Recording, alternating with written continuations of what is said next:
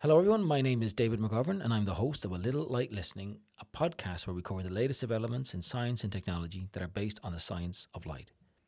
This regular podcast features experts from Ireland and around the world, and we'll be exploring lots of areas, including how light is used in medicine, space, communication, and right here on Earth for even dealing with effects of climate change. Each week, we'll be reaching out to our community in advance of the podcast to get questions and comments, which we'll put to the guests during the show. I work in the Irish Photonic Integration Centre, which is the Science Foundation Ireland Centre for Photonics, where we conduct world leading research in the science and application of light. Our national team of leading researchers work with other research centres and companies from around the globe, and with their help, I'll be bringing you some of the latest developments in this exciting area of research. The title of today's podcast is Shining Light on Space, where we will discuss how light has enabled us to communicate and display images to each other across continents, locate yourself within a few metres anywhere on Earth, and to look back in time and see images across the depths of space, including black holes, which were imaged only for the first time in 2019. Today I'm joined by John Mackey. Uh, John is the CEO and co founder of Mbryonics, a Galway based SME which designs and manufactures optics and photonic systems for space applications. Mbryonics is a global leader in satellite optical communication systems, also known as Lasercom, which is a laser based technology that is being used to interconnect and form the data backbone for the emerging Internet of Space. The company is launching a satellite in 2024 to demonstrate its laser com Lasercom product called Starcom. John founded the company with his siblings Ruth and David in 2014 and has a background in business and economics. So, welcome, John. How are you getting on? David, very well. Thanks so much for having me on uh, the podcast today. Great we're, honor. We're delighted to have you here. Um, um, and actually, for our listeners, so I know you very well from working with you for a number of years, but so could you just, for our listeners and everyone at home, could you give us a little background about yourself and how did you first get interested in science, space, and photonics? Indeed, yeah. So it's uh, it's it's very much a, we're a family founded company, but the the story is also very family orientated, really. So my background is more in, on the business side of things, but uh, Ruth and David. Uh, so Ruth uh, uh, is a physicist uh, by training, and she did her PhD in NUI Galway with Chris Dainty as part of the Applied Optics Group back in 2000 and she focused on this technology uh, using lasers uh, to communicate between space and ground, uh, using adaptive optics technologies to sort of overcome the challenges of putting a laser beam through the atmosphere. And um, she did some amazing research in that area at a very sort of interesting time, um, where the first uh, satellite demonstrations using this sort of technology were being performed. And Ruth was sort of caught up in the whole whirlwind of, of those of the, that time working with uh, NASA, ESA, DLR, the German Aerospace Agency, and um, played quite an interesting role in the midst of all that. And by default, I suppose, by uh, uh, I suppose by being sort of associated with the through all that, I was very obviously impressed with all that was happening, dinner dinner time talks, whatever else, and it's very fascinating.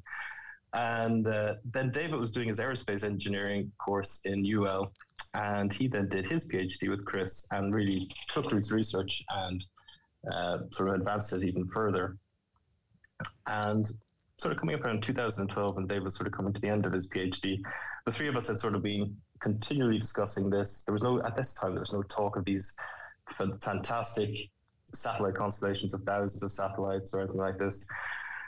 And there was a sense of just the, the, the dots were sort of joined together. We saw the three of us. We all had various different strengths. We complemented each other greatly, and we saw there was an opportunity. And so we really looked at it and decided, yeah, we, th- we thought there was something very special here. And so, from my side, it was never actually a uh, from like when I was a child, a very clear sort of direction of oh, getting into space and science and everything. I don't have that sort of uh, dreamy like uh, side of to me, but it was very much. I've always had a sense of, um, you know, feeling a sense of stewardship and a sense of, you know, we're entrusted with certain things in our lives, and this was something that seemed to be very important. And as it has turned out, and Mbryonics has sort of, uh, you know, grown as a company, we find ourselves very much at the forefront of this technology at a very interesting time as well, when so much is now happening in the space sector. So that's hopefully gives you a little flavor of just how the Mbryonics, the embryonic story even came about. Well, it's uh, fascinating for, for, for me, having been involved in working with photonics companies for, for years, to actually be dealing with a homegrown family-led company. So it's fascinating to watch you've grown from from where you have uh, over the last few years, and to work with you uh, in IPIC. Um, and uh, I mean, these companies arrive, and your company arrived because there are challenges, and and and and there are opportunities for use of light in space. And I think it'd be great for everyone to understand here why is light, why is the use of light so important in a space context. Well, if I maybe take it from the point of view of uh, from a communications point of view, so what our optical communications technology is fundamentally uh, uh, doing is providing the, sort of what our, the fiber network does here on Earth. Um, it provides huge amounts of bandwidth and throughput. Basically, data rates, fiber to the home sort of thing is what everyone wants. And we always think of space as being this, you know, high tech environment, um, you know, latest tech and everything. But actually, fundamentally, it's it's been very constrained since day one. Uh, it uses uh, still radio frequency communications, um, and this is sort of limiting the capability. So while there's great advancements in different sensors that are monitoring the you know the planet's health, the environment, um, even broadband communications from space, the whole functionality is being limited because we can't get either the data that's being collected from space back down to Earth, or uh, there's this communications bottleneck even with broadband speeds. So if you're in any rural part of the world connecting to uh, in the internet over satellite, you know you're still dealing with dial-up speeds. And so the idea of op- the optical communication side of things is it's to enable this whole new era of connectivity where you can have these really high sort of broadband speeds, and also to be able to get these much bigger data pipes down to Earth uh, to get all that incredibly valuable uh, information, whether it's to do with weather, environment, back down to Earth. Okay, so that light in itself, you know, because obviously there's many technologies and radio mm-hmm. waves, and but light in itself offers unique sort of advantages in this space, which is is excellent for us. Um, and you know, in, in space and technologies, what people understand when they, they, they have the mobile phones, they understand about connectivity, but I think it's not always clear for everybody how involved space communications and, and, and, and the optics in space and other, other space technologies are part of everyone's daily lives. And could you give some examples to us of how that actually happens? Well, sure. So I think uh, I think the one that everyone's most familiar with that's a space-based uh, service is so your sat nav, um, GPS, uh, which is now obviously taken for granted. Obviously, originally developed by the military for you know uh, for its own purposes, um, but today it's, it's become so embedded in every app on your phone, uh, your Google Maps, whatever else.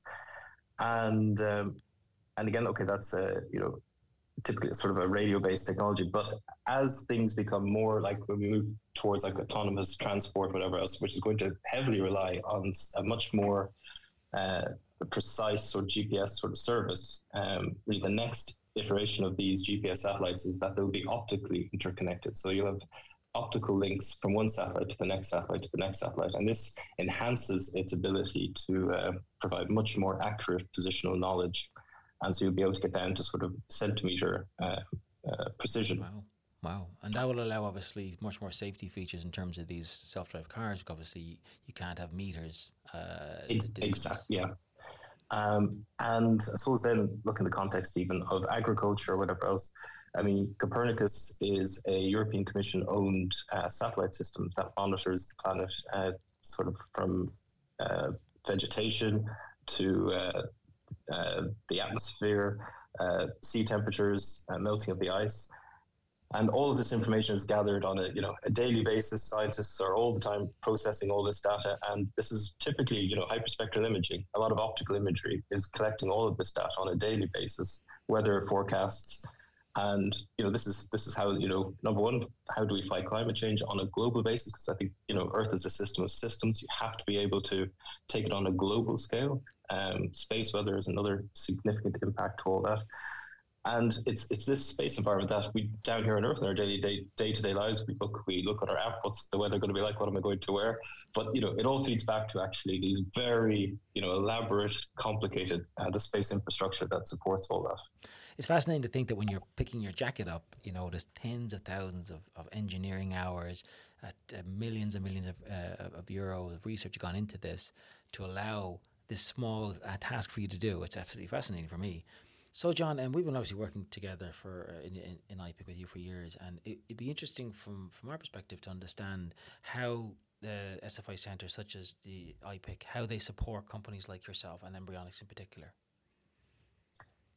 Absolutely, and uh, I mean to be clear, we wouldn't be where we are without the SFI centres. I mean, our, we have been working closely with IPIC since day one. Um, I think even before we we formally founded the company, we were uh, we'd come down to chat with you guys to sort of say, look, this is what we were thinking of. How would how would this uh, you know uh, how does this sound? And uh, it was it was just tr- tremendous. But yeah, no, how are, how does Ireland punch above its weight? I mean, it's it's with the infrastructure provided by the SFI centres. I mean, we have the most cutting edge labs, uh, people, of technology. I mean, the majority of our staff all come from these SFI centres. I mean, the talent pipeline is just incredible. Um, and that's something we continually want to see that investment going in into the people because without that we can't obviously grow and more companies like Mbryonics can't emerge the um, ability to obviously collaborate on research projects um, has been phenomenal, uh, not just within Ireland and national programs, but then to you know team up and actually tackle uh, you know European and even over in the US some very exciting projects there. So um, for sure, it's it's it's been pivotal it's fantastic for us as well um, because when we're working at SFI Centre, we we obviously train graduates, and uh, about seventy percent of our graduates go straight to industry, and, and obviously others want a career in academia. And for us to have homegrown um, leading edge companies to go to where they can use their talents and their skills that they've developed through the support of of, of the university, Tyndall, the government, SFI, um, uh, all across the department's uh, support as well, is great for us. And it's it's a fundamental feeding place for us to, to have people leave um, and go out into the world and be ambassadors for Ireland, ambassadors for Irish science and, and Science Foundation Ireland and all the other funding agencies. Um, and, you know, when you look at the communication in space, the, the, the distances are, are, are, enormous. See, even even satellites in Earth orbit are, are hundreds, thousands of kilometers. Everything is so far away. Mm. Um, but what are you know for communications in space in general, and just the use of light? What are some of these challenges, and why why why is light able to address those challenges? A really great question because um, being in terms of again just the analogy of the, the fiber network down here on Earth, it's a fixed uh, wired system. And the light is at one end of the fiber. It goes through a glass tube and it reaches its destination. And it's it's not moving. It's fixed. It's under our roads. Um, you know, it, it's a the technology is still fantastic, and you know we wouldn't you know be where we are today without that technology. But uh, when you move that sort of capability to space, uh, you can't obviously put a fixed wire between one satellite to the next. You're firing this the laser through free space, um, so it goes through the vacuum space, an advantage of the vacuum of space is that it actually moves faster, light moves faster through a vacuum than it does through glass. So we're actually able to provide even faster, in some ways, transport in space than uh, the terrestrial fiber systems. Um, but the challenge you have there is the satellites, as you say, are you know so far apart um, I mean, thousands and thousands of kilometers apart. Uh, satellites themselves are not fixed; they're moving. they're orbiting the Earth, particularly in the low Earth orbit. Um, you know, 1,200 kilometers per second sort of uh, gives you an idea. I mean, you, if you ever see the International Space Station uh, at night flying above you, I mean, you literally have you know two three minutes to actually enjoy that spectacle as it uh, zips past. Um, and that's the same with the satellite. So when you have these uh, uh, optical communications terminals on board the satellites, um, they have to find each other, and it's there's a sort of a, a, a, set procedure how that happens. It's a bit like if you think of a lighthouse, you know, flashing out a big, wide sort of beam, and the other terminal on the other satellite sort of has to be able to say, "Oh, I can see you," and then they set up with a handshake. And but the precision, it's if you're ever used to laser pointer giving a presentation or whatever else, I mean, it's to point that laser, which is so narrow as the, the beam itself is such a narrow uh, uh, thing, to actually do that so accurately over those distances, it's the challenges are immense. And um, I mean, some of the innovative technologies that we're now deploying um, within these technologies, photonic integrated circuits, where we're able to actually build these optical systems on now uh, microchips. But the, the challenge there is transitioning that technology that's largely being developed for terrestrial applications, uh, like in our data centers or what medical applications. The radiation uh, effects up in space that we uh, are quite significant. The Low Earth orbit, which is sort of around 1,200 kilometers, um, 500 sort of 1,200 kilometers above the Earth, um, up to geo 36,000 kilometers in altitude. The radiation effects are very significant, and that means you have to use different types of materials. How do you uh, protect these technologies in space? And so the actual packaging technologies you have to use to uh, ensure that these things survive, because these things have to survive from minimum sort of five years to upwards of 25 to 30 years uh, in space. So it's that's quite challenging. And the temperature fluctuations go everything from minus 60 to uh, plus 80 degrees centigrade in a matter of seconds. So it's it's very violent atmosphere uh, environment. I, I think that's even you know I think uh, if myself I haven't even thought of the implications of the fact that once this is up there, you know there is no there's no engineering team coming up to fix it. This is what's that's fixed there for for however number of years it's going to be operating, and if you don't have redundancy and capacity and technology in there that will survive, that mm-hmm. all the money spent in getting it up there is wasted. Um, I think that's uh, I think it's absolutely fascinating, and I think, but for me as well, having worked in a photonics center and having worked with Mbryonics as well, what's interesting to me is to see the work and the collaborations that you will do back here in, in Ireland and UCC and Tyndall and other universities, how that work. You know, you see it in real world applications of it, and then off world applications of, of technology that's really it can be built on Earth, but it is built to design to survive in such an environment. It's fascinating to me. Um, so one of the other questions I hear, and we've spoke to a number of our community, and not just our researchers, but in the members of the public. And some people have said there's an awful lot of funding going into space, um, just private as well as public. Um, a lot of it more is private nowadays. And you hear in a lot of discussions that the first thing that people say is, well, why isn't that money being spent on Earth? And well, there's a lot of problems here, and we, we, we do have enormous problems all around the world. Um, but why do you think it's worth spending this money on, on research and development and, and on private and public work to, to get the technologies developed into space? Yeah, it's it's a really important question. Um, and is all is all the you know money that's being invested all heading in the right direction? Look, uh, you know that that's impossible, obviously, to answer. But there, there's for, for, from our point of view, um, it's I suppose it goes even back to that thing I said earlier, stewardship, and why we can set up Mbryonics was this amazing technology that you know was developed as part of uh, Blue Sky Research, you know, funded by Science Foundation Ireland, and we found ourselves at sort of this the, the you know, bleeding edge technology and you know pushing the boundaries what can be done with, with it in space, and space gives you this opportunity to really push the boundaries on all sorts of technology fronts. I mean, we've had to develop breakthroughs in materials science, uh, photonics, uh, um, software. So it's the, the technology stack is phenomenal. And all of, all of those breakthroughs have relevance even down here on Earth for, ver- for a variety of different applications.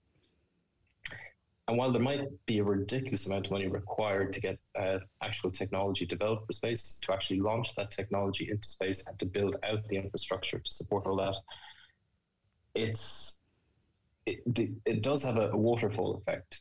And we we do reap the benefits of it down here on earth for various different applications. And that's that's for sure that's one one side of it. But the other side of it is i mean when it comes to a digital economy when it comes to connectivity whatever else everything is now online we're such a you know the earth has sort of in some ways shrunk uh, we're all you know it's it's it's so different to how we all now communicate and relate whatever else and the problems the Earth is facing now, it, it is global. I mean, the climate crisis is the biggest probably challenge for you know going forward. It, it, it dwarfs everything, and the only way we're going to be able to truly tackle it is from space. Earth is a system of systems. It, you know, it's continents, it's oceans. I mean, yes, plastic bags and whatever. You know, all the stuff, pollution, uh, carbon, everything. These are all issues, and governments have to step up and start taking some very serious uh, action. But the naysayers and whatever else, and who say you know climate change is you know not real, whatever else. the only way you're going to actually be able to say to a government and say this is what you must do is actually have factual, you know, pro- programmatic solutions about and be able to build. I mean, there's a what like the European Space Agency is doing now, and many different agencies are building uh, what's called a digital twin of the Earth. So gathering all of this information, uh, all all this digital information of our planet and all the different systems, and building it into an environment where we can actually fundamentally understand why things are the way they are, why is this change happening, and even starting to say, look, if if we make th- these changes, what what will be the you know the the actual result of that in a, in a number of years' time. So that's really, and the only way you can get that is by designing these very exquisite and expensive satellites that monitor the planet, build out the infrastructure to support it.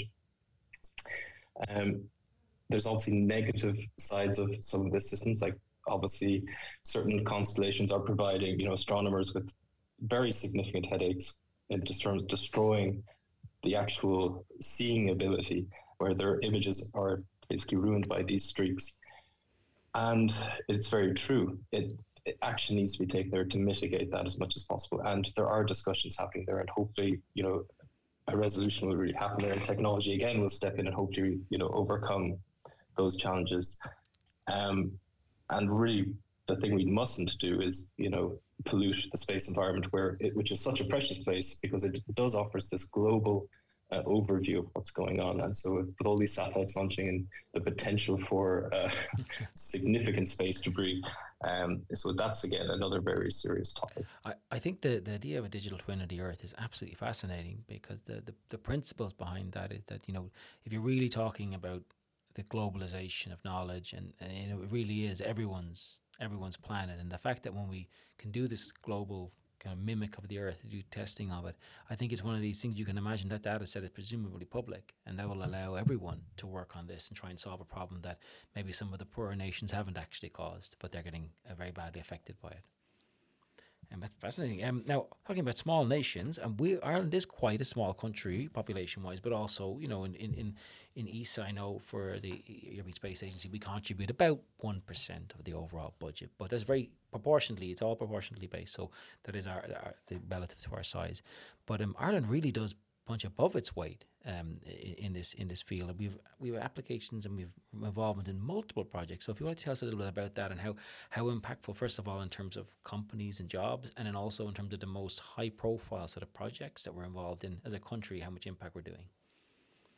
Absolutely, and I couldn't agree more. We we punch above, uh, you know, our weight so so much. It's it's incredibly impressive.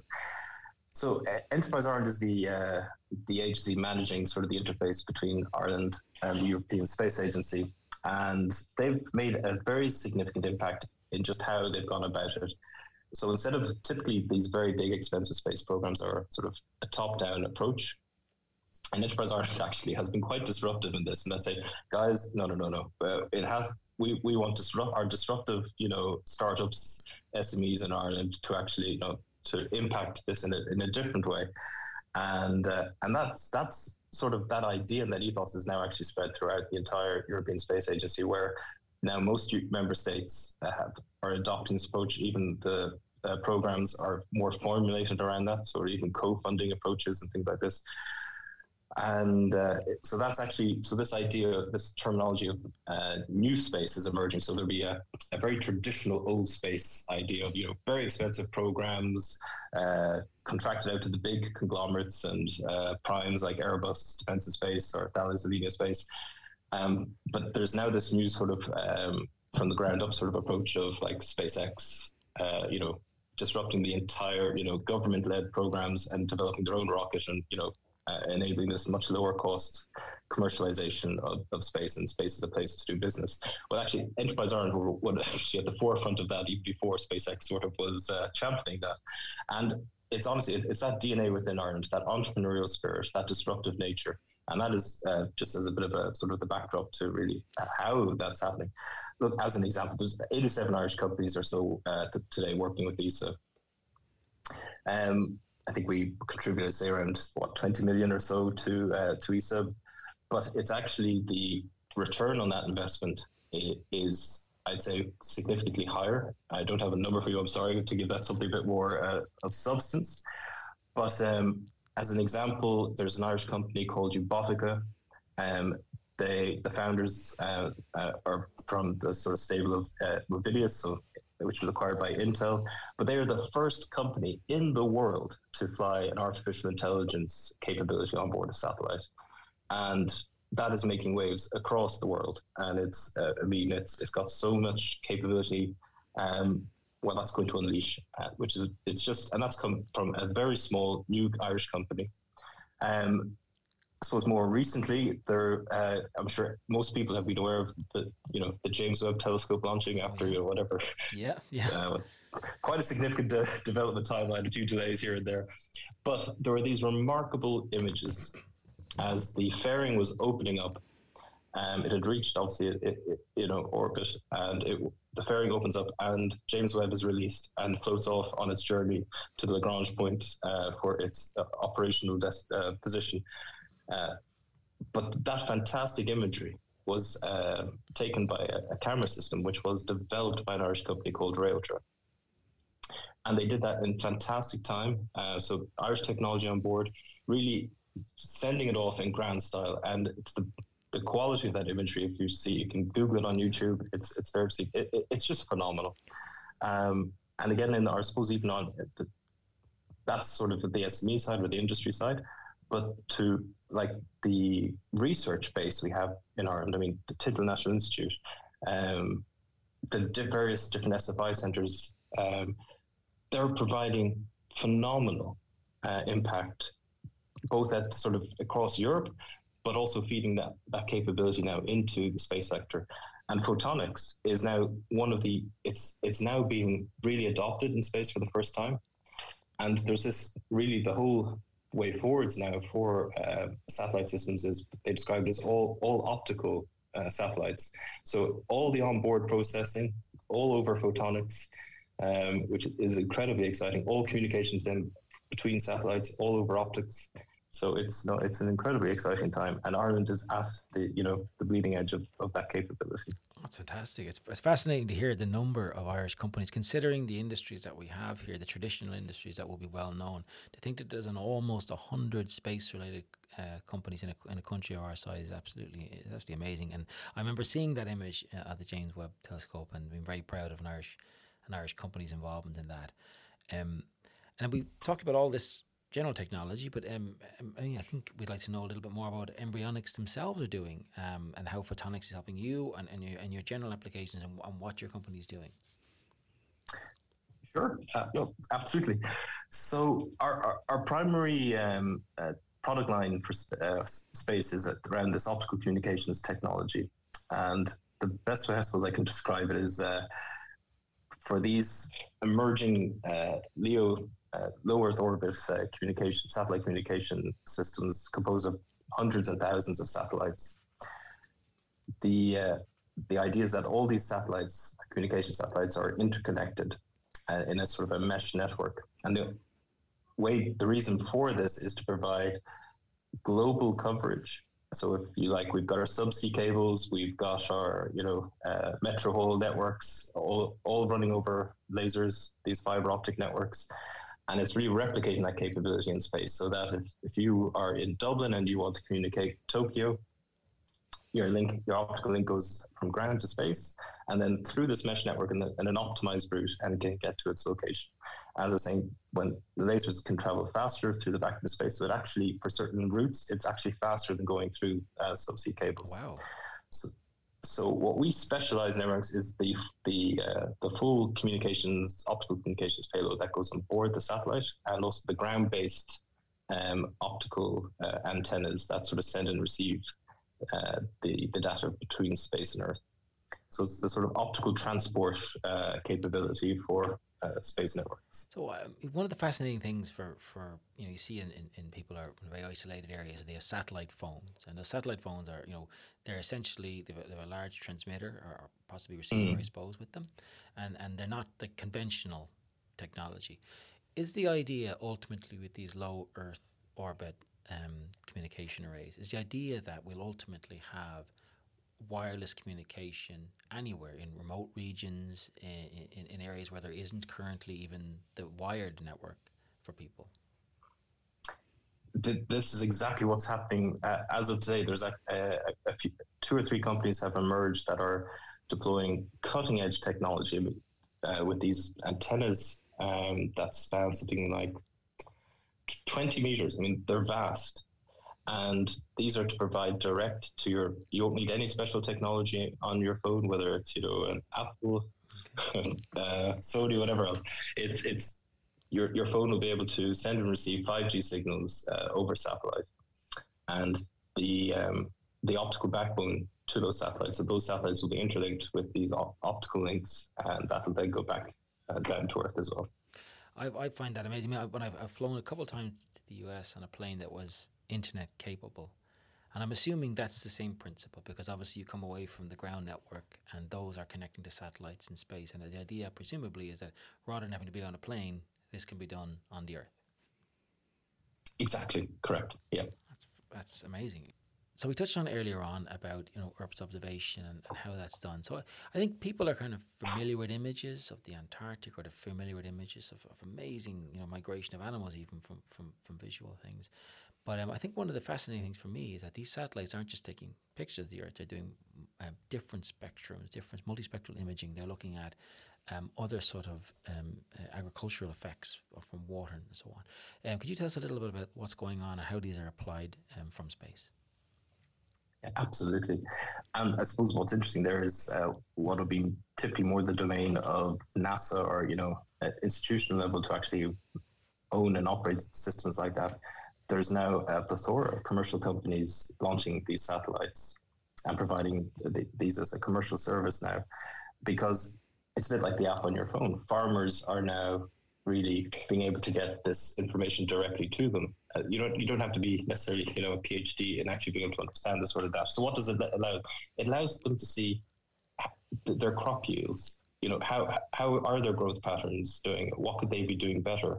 Uh, irrigation, how could they improve it? And so these companies are not just giving them raw data; they're giving them sort of really in-depth analysis of this is what's happening with with your farming land that you need to maybe improve your irrigation here maybe grow different crops in this particular area it, it, it's fascinating and this has all been done exactly through these technologies like hyperspectral imaging which gives such um, a depth of information it's it's, it's incredible. Uh, uh, what I find fascinating about this, if you connect it all back to what you're saying earlier on, is it's not just the fact that this data is being recorded; it's the fact that this data is being recorded and transmitted back to Earth, all again through optical links, stored into a data center again through optical links. So photonics is having a really strong effect on not only just the data collection, but the data processing, the data storage, and ultimately with an app on a phone, again through a wireless network. I think um, I think seeing how technology is affecting everyday life, from as you said earlier, putting a jacket on might be cold, but also to a farmer when they know maybe there's something wrong with their or, or some challenge they're having on the farm. I think that's absolutely fascinating for me.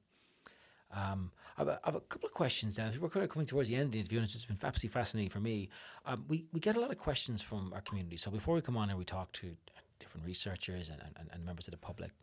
And people are fascinated with space, but they they always kind of wonder what can they do to get involved? Or what could they study at university um, that you think to help them get involved in this? And i think sometimes people focus only on astrophysics but i think there's a whole range of technologies including photonics of course.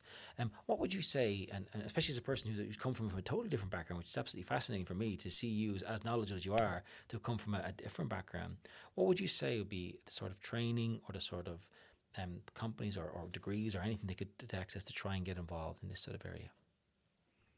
Absolutely. Um, I think the thing to fundamentally understand about space is that it, it, it, the environment of space is number one, it's hostile. And the technologies to go into space, you know, you need to sort of think about it in a, in a very sort of holistic way. And that means you can approach this from uh, as a physicist, where you've got, you know, that really deep fundamental understanding of how to approach these things and think outside of the box.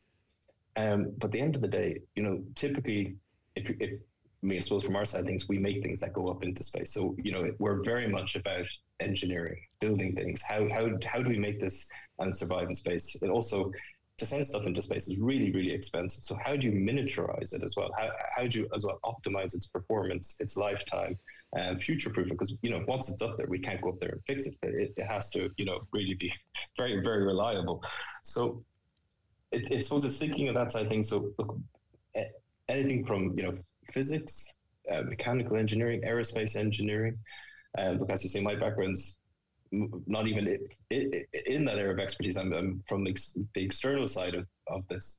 Um, but what we found and what we found working in the space sector is that you meet people with coming from so many different walks of life who've either fallen into it or as a young child captivated by it.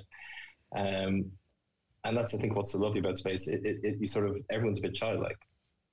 Um, and I think that's fundamentally if that's sort of your motivation for getting into it, you can really train in you know geology, even archaeology.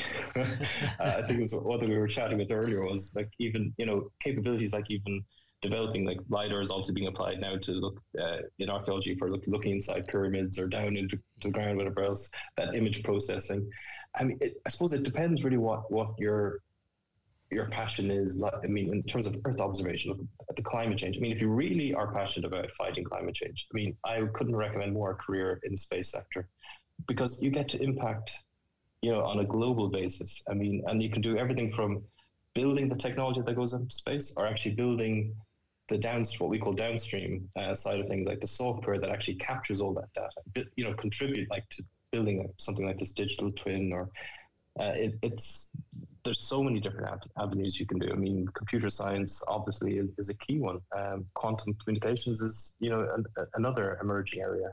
Um, well, I, I, I have to say that's really uh, an inspiring way to to end. I think what has been an absolutely brilliant discussion for me. I think what's been fascinating for me the idea that uh, you can be an engineer, you can be a data scientist, you can be a person involved and, interested in, in addressing climate change. I've watched many documentaries, and you see mathematicians as a as a, as a core member of a group. Uh, in addition to, to the astronauts and the people who work in, in, in, these areas. But I actually think that this is such a multidisciplinary and multi skilled area. And I'm delighted, first of all, that we have an Irish company that's uh, leading the way uh, as part of the fact that we're again punching punching above our weight. And I think that's absolutely brilliant for us. And we're delighted as a as an SFI research centre to support uh, Mbryonics on that journey. And, and we're looking forward to to working with you um, and, and, your team and, and, and Ruth and David for, for many, many years to come. Oh, David, thank you so much. And uh, us too. It's, it's been a continual pleasure and the future looks bright. Fantastic. Great. Thank you very much, John. Thank you, David.